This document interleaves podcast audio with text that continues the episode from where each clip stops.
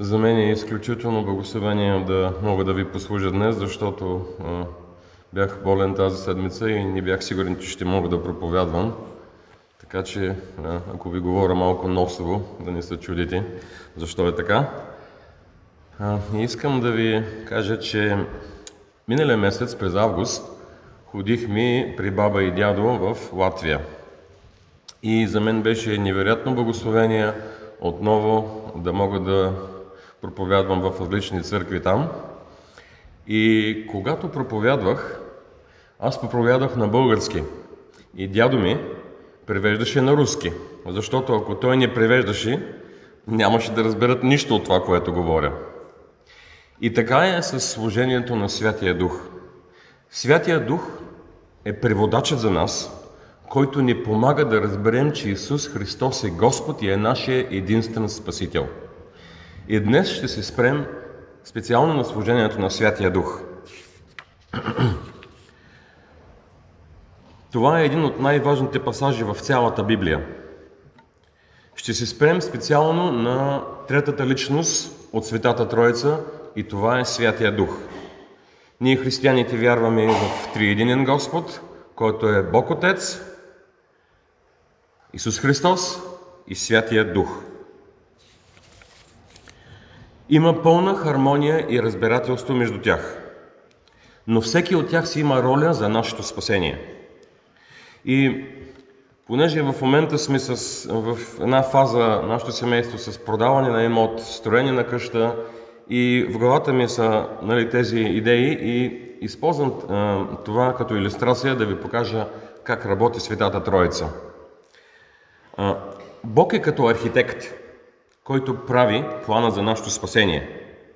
Христос е като строител, който построява къщата или нашето спасение.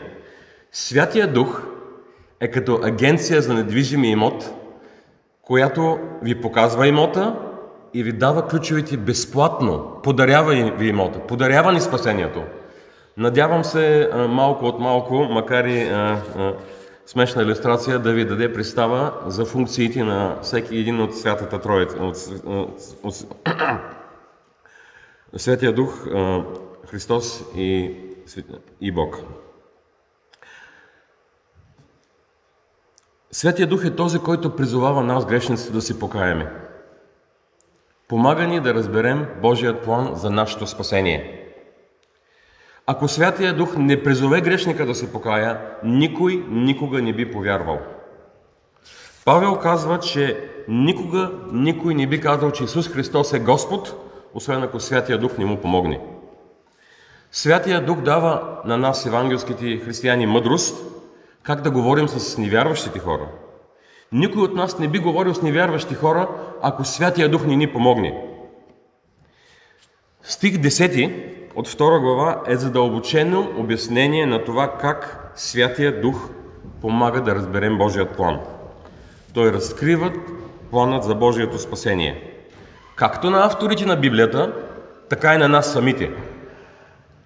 Още от самото начало на проповедта искам да ви задам един въпрос. Когато мислите за вашето спасение, само за Исус Христос ли мислите, който умря на кръста? Или като тройно служение между Бог Отец, Святия Дух и Христос? Много хора си мислят, че понеже Христос умря на кръста за нашите грехове, спасението се дължи само на Христос. Първа точка. Ще се спрем на откровението на Святия Дух. А на нас, 2 глава, 10 стих, а на нас Бог откри това чрез духа. Когато Павел казва на нас, той има предвид 12-те апостоли и другите служители с него, като Тит, Тимотей и тези, които са описани в Библията. На нас е същата употреба, както стиховите 6 и 7. Ние, втора, втора глава, 6 стих. Ние обаче получаваме мъдрост между съвършените, ала не мъдрост от този век, нито от властниците на този свят, които преминават. Ние е апостолите.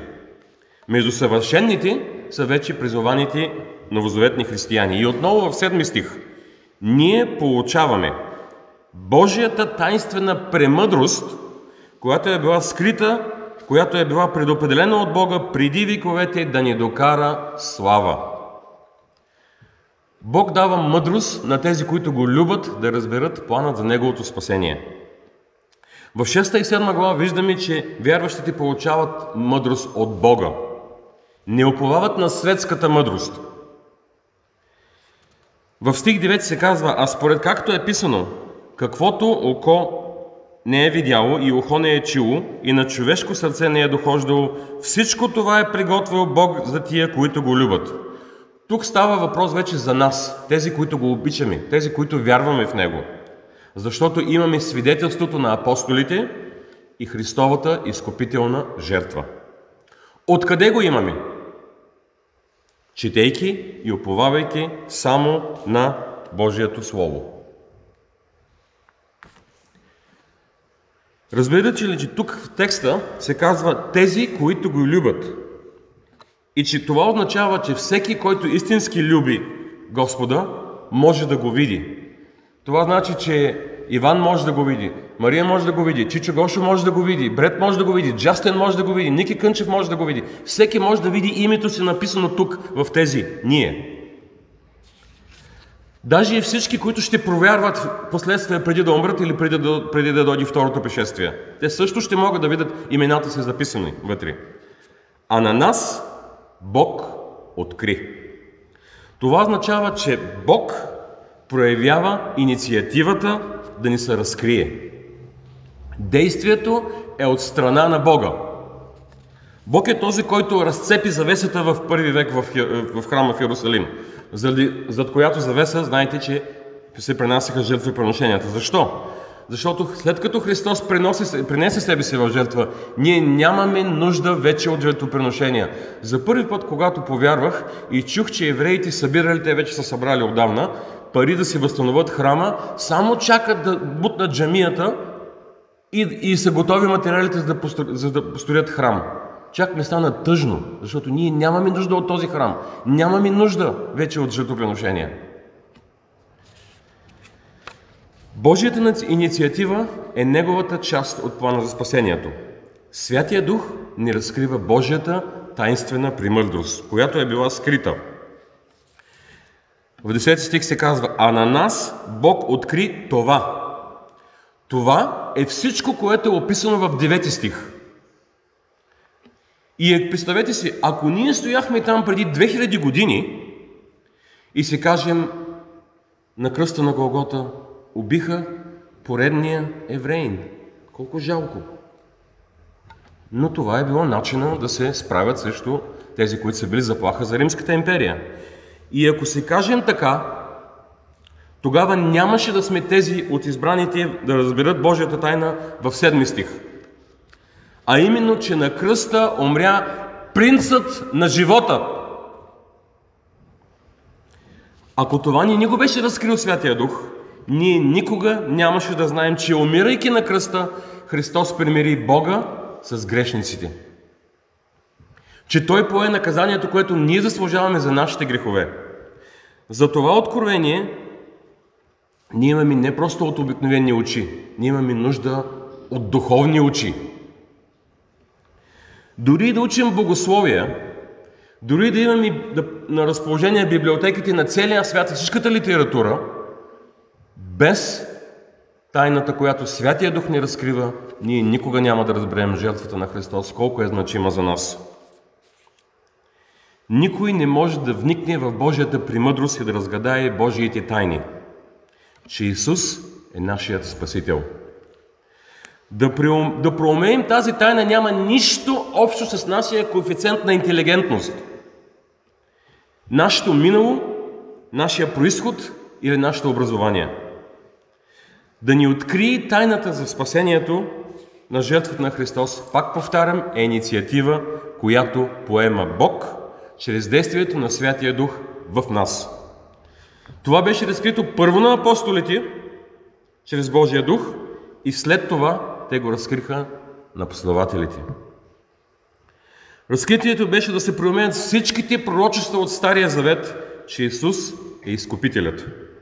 Разкривайки го първо на апостолите, те го описаха, проповядваха и че, така чрез тях проповядваха така наречените първи християни.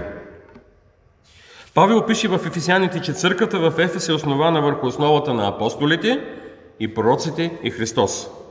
Ефесяни 2.20 казва, понеже ние бяхме съградени върху основата на апостолите и пророците, като кръгелен камък сам Исус Христос. В момента вече няма апостоли. Те умряха в първи век. И сега са при Бога вече 2000 години. Библията ни пише да, да се ръкополагат нови апостоли, като умрат първите апостоли. На свой ред християните приписваха, после когато се появиха технологиите, печатаха Библията, за да може Божието Слово да стигне до нас днес. Всичко това стана на основата на апостолите. Тези, които се обявяват днес за апостоли, са в грешка. Служението пророк и апостол спира в първи век с затварянето на последната страница на Библията и откровението на Йоанн. Ключов стих е този в Йоанн, който почетахме. А утешителят, Светия Дух, когато Отец ще изпрати в Мое име, Той ще ви научи на всичко и ще ви напомни всичко, което съм ви казал. Немислимо е да вярваме, че апостолите си биха спомнили всичко, което Той им е преподавал три години. Ако Светия Дух ни беше им помогнал, те нямаше как да запомнят всичко за три години. Прочетете Матей, Марк, Лука и Йоан и ще бъдете удивени от систематичното богословие, което Христос им развива. Христос ги учеше да тълкуват Стария Завет и така да разбират пророчествата. Как, как мислите, че те започнаха всичко това? Запомниха всичко това? Отговора е с помощта на Святия Дух. Божия Дух ги опази от заблуди и от лъжеучения и им скриваше само истината. Той е този, който разкрива истината. Това е смисълът на стих 10. Святия Дух разкрива Божията мъдрост и им дава откровения за Неговите скрити тайни. Но това е актуално и за нас днес, в 21 век, които вярваме, че Исус Христос е нашия изкупител. Това е служението на Святия Дух. Да ни разкрива Божиите тайни. Ние сме вярващи заради делото на Святия Дух в нас. Ние не сме направили откритие. Святия Дух ни разкрива Бога. Ако сте днес тук или слушате по интернет и осъзнавате, че не сте истински повярвали, това също е заради делото на Святия Дух, който поражда желание, което поражда този духовен глад във вас. Молитвата ми е да осъзнаете планът на Божието спасение, да му поискате прошка за греховете си и да го приемете днес в сърцето си като личен изкупител. Второ, обяснението на Святия Дух. Забележете как започва втората част от стих 10. Понеже Духът издирва всичко, даже и Божиите дълбочини. Винаги, когато видим думата понеже, така се учи, така са ни учили в университета, когато се учи богословие, винаги след думата понеже идва нещо важно, което е казано преди това. Това е ключова дума.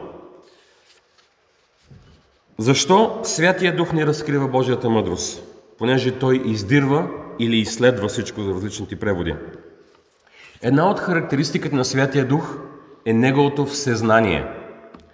Това е ключов пасаж в Богословието и виждаме, че Святия Дух е личност, Святия Дух е Бог и като Бог Отец Той знае всичко и за миналото, и за сегашното, и за бъдещето.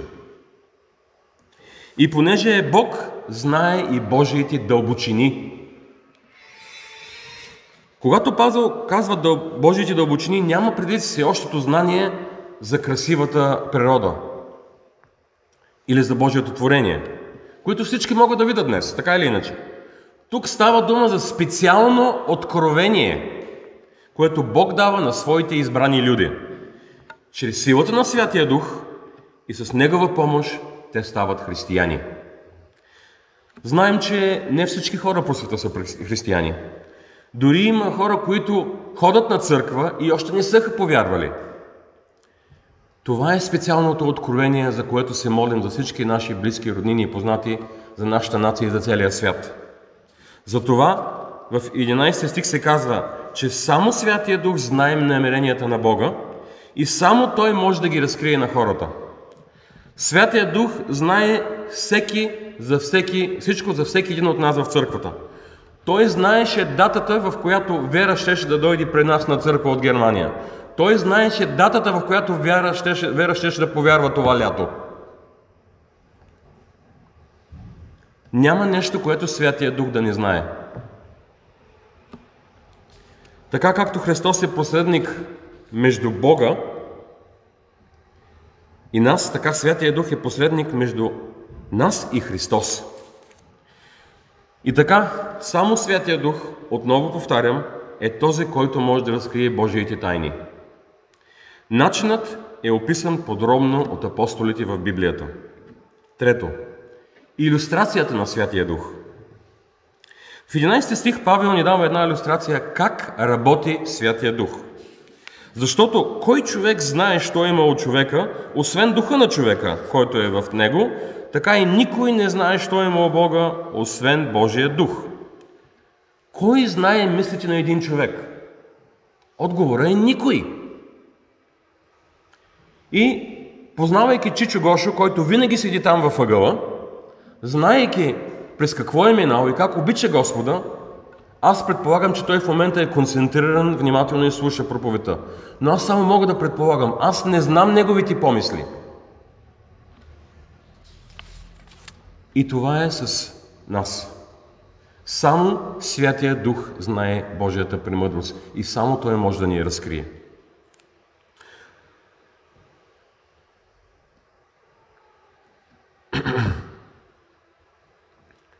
Освен Святия Дух, никой друг не може да ни разкрие плана за Неговото спасение. Ние може да се черкуваме и да ходим на църква за здраве през целия си живот и пак да ни знаем тайната и пак да ни повярваме. И знаете ли, в Лондон, където живях 20 години, имам един приятел, който е доста по-възрастен от мен, инженер човек, много способен, като старата генерация и, и е като електротехник, и като строител, и като дърводелец, и разбира и от билки, и може и да готви, и разбира и от гъби, и от всичко, дето може да го питате. И знаете ли, той идва веднъж, на, веднъж в годината на църква само, при нас в Лондон. Идва на края на годината, на Рождество Христово. И знаете ли какво ми казал? Христос възкресе. Защото без Божията мъдрост, колкото и да е умен, той ще се остане винаги невярващ.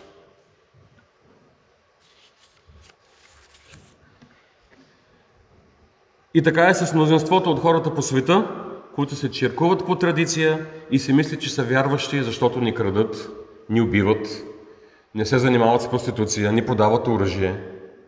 И си казват, ако въобще има Господ, да се надявам, че един ден ще погледне благосклонно на мене, защото аз съм честен, аз съм добър човек сравнение с тези престъпници. Затова Павел казва в 11 стих, ако Святият Дух не разкрие Божият план за спасение, ние никога не бихме разбрали, че Христос и само Христос разпнат е нашият изкупител.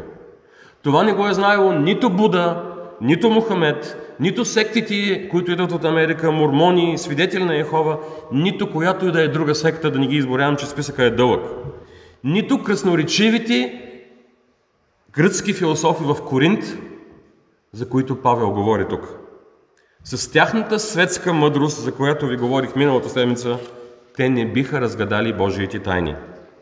Замислете се само, ако Бог е всемогъщ и е сътворил целият този красив свят и го поддържа с мощната си десница, може ли да направим едно глупаво твърдение, което било арогантно и еретично, че ние познаваме помислите на Бога. На Бога. Бог обаче ни открива достатъчно ясно това, което трябва да знаем, за да, да отидем в рая при Него. Как да му поискаме прошка. Как да избегнем наказанието, което заслужаваме за греховете си. Как Бог не разкрива всичко това? Като говори чрез пророците си, апостолите обясняват пророчествата и така имаме Новия Завет. Единствен начин да разберем Божията мъдрост е първо чрез откровението на Святия Дух, обяснението на Святия Дух и иллюстрацията на Святия Дух. Няма друг начин. Защо? Защото в 11 стих се казва, че само Святия Дух има знанието на Бога и Той го разкрива само чрез пророците си и апостолите си. Това е много важно за нас да се знае, защото има много религии и секти, които се опитват и имат претенции и измислят лъжепророци и лъжеучители, които са се пръкнали много след Христос, но те не умряха за нашите грехове и те не възкръснаха като доказателство, че Бог прие жертвата на Христос. Считайте го за изключителна привилегия да сте днес тук и да можете да чуете истината. Тази сутрин, когато застанах за тамвона, не ви казах, Господ днес ми даде ново откровение. Така правят само лъжеучителите по света. През 16 век Бог употреби Мартин Лутер да изобличи лицемерията на папата с всичките дяволски инквизиции и индулгенции и му постави мисия да основава църкви и да насърчава хората да се върнат обратно към първи век, към автентичното учение в Библията. Така наречените реформаторски църкви ние използваме само Библията и не търсим нови откровения. Ние трябва да отхвърлим всякакви нови лъжеучения, които продължават да се появяват вече 21 века. Само тук и тук е нашата основа, изградена на основата на пророците и апостолите и Христос. Всяко следващо поколение трябва да се придържа само към Библията. И четвърто, последно. Вдъхновението на Святия Дух. В 12 и 13 стих Павел фокусира вниманието, вниманието си на откровението в Божието Слово, което е писано от пророците. Помнете си, че те бяха боговдъхновени, за да го напишат. Те не бяха обикновени писатели, които пишеха художествена литература. Бог ги, Бог ги избра да напишат книгата на книгите. 12 стих. А ние получихме не духа на света, но духа, който е от Бога, за да познаем това, което Бог е благоволил да ни подари. В 12 стих се казва, че апостолите ни получават светска мъдрост от философите в Коринт, а Бог им дава мъдрост с помощта на Святия си Дух. Светската мъдрост слага човек в центъра на Вселената.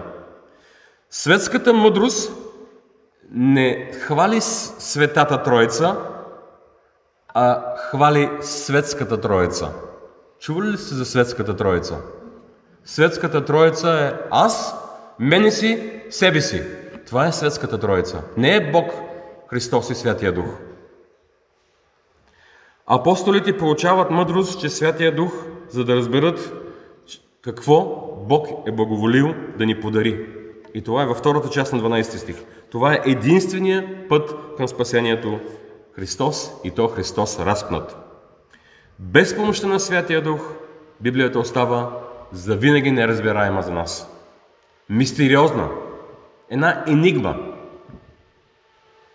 Нека да погледнем 13 стих. Което и възвестяваме не с думи научени от човешка мъдрост, но с думи научени от Святия Дух, като поясняваме духовни неща на духовни човеци. Тук Павел говори вече за повярвали хора, за духовни човеци. Духовни истини за Евангелието с духовни думи. Всяка дума, която апостолите са писали, не е била просто по-човешки, а с помощта на Святия Дух. И искам да отбележа, че не е било диктовка. Те просто са били боговдъхновени. Както ви казах миналата седмица, така и сега повтарям, във втора глава, първи стих, Павел не употребява превъзходно говорене или човешка мъдрост. Той им говори думи, които Бог е вложил в сърцето му. С помощта на Святия Дух. По този начин той критикува коринтияните, които казват, че това, което той им проповядва е глупост и метода му е глупав. Божието Слово е единствената мъдрост, от която имаме нужда. То няма нужда от украсяване, за да е по-интригуващо. Павел ни използва методи на омайване, които са използвали философите и както сега се използват методи по телевизионните реклами да ви продават уникалните стоки. Павел не е манипулатор като красноречивите гръцки оратори. Той е апостол на всемогъщият Бог и няма право да променя Евангелието.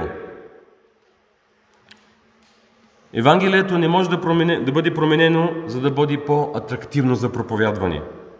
Така правят само просперитетните учители. Опитваме ли се да променим, опитаме ли се да променим метода на проповядване Евангелието, ставаме лъжи учители. Втора глава, втора глава завършва с един контраст между вярващите и невярващите хора. 14 стих. Но невярващият човек не побира това, което е от Божия дух, защото за него е глупост и не може да го разбере, понеже то се изпитва духовно. Невярващият човек, както ви казах, не разбира Евангелието, защото нямат преводачът, за който ви дадах пример в началото. Преводачът е Святия Дух. Така че имайте търпение с вашите познати, когато им говорите за Бога. Това, че те не са повярвали, не значи, че вие не сте свършили добре работата си като евангелизатори. Това означава, че все още Святия Дух не им се е открил. За тях е невъзможно да се покаят за греховете си без помощта на Святия Дух. Молете се за тях, за всичките ваши близки, роднини, за нашите сънародници, за хората по света. Бог да осветли умовете им чрез силата на Святия си Дух. Живейте начин, по който да може да покажете промяната, която Господ е направил във вашите сърца. Вярващите в 15 и 16 стихови са като контраст и са наречени духовни хора с Христов ум. Но ние имаме нови духовни очи. Не просто да видим природата, а да видим красотата на Божието творение. Имаме нови духовни очи да виждаме. Имаме духовни уши, за да чуваме. Имаме обновен ум, за да разбираме. Ти с обновен ум ли си? Тези, които сме докоснати от Святия Дух днес, му благодарим, че ще ни, ще ни се е разкрил лично. Затова ние трябва да бъдем светлината на света. На това сме призовани, защото хората живеят в тъмнина. Разбирате ли, че най-голямото благословение на този свят е да имате личното откровение, което Святия Дух ни дава. Да бъдем приятели с нашия Създател. И един ден да отидем при Него в рая и там да живеем цяла вечност. Има хора от нашата семейства, които все още не са повярвали. Затова молете се за тях. Имаме си Библия на български разбираем език. Четете я всеки ден. Цитирайте пасажи на вашите невярващи, роднини, близки и приятели.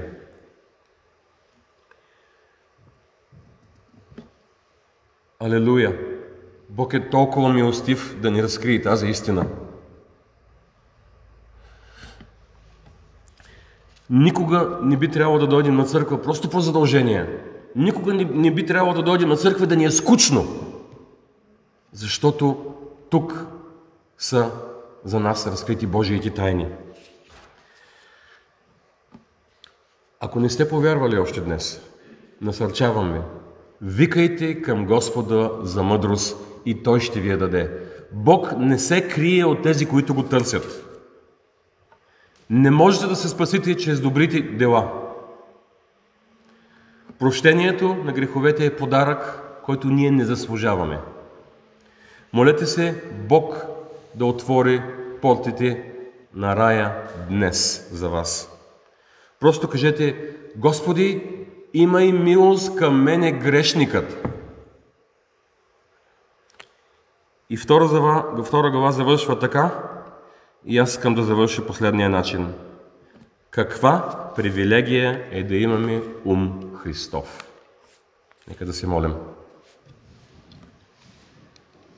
Господи, благодарим Ти отново и отново, че може тук да сме събрани и да се насърчаваме от Твоята любов и да знаем Твоята истина за нашето съществуване, за Твоята огромна любов, за Твоята милост и дълготърпение, за Твоята жертва изкупителна на кръста на Христос. И Ти благодарим, че имаме възможност и че ни даваш сила и мъдрост, за да можем да прославим Господа, че през начина по който живеем и това да породи въпроси в невярващите хора. Защо сме различни? И ние да имаме възможност да им кажем, както Петър казва, че уповаваме на радостта, която ще се разкрие за нас в небесата. Господи, молим се, така както ние изпитваме всеки ден тази неизказна радост, от как сме повярвали, молим Те да дариш и нашите сънародници с тази неизказна радост. Молим Те да осветлиш тяхните съзнания с силата на Святия си Дух. Господи, ние сме окаяни грешници и имаме нужда от Твоята помощ. В името на Исус се молим, помогни ни. Амин.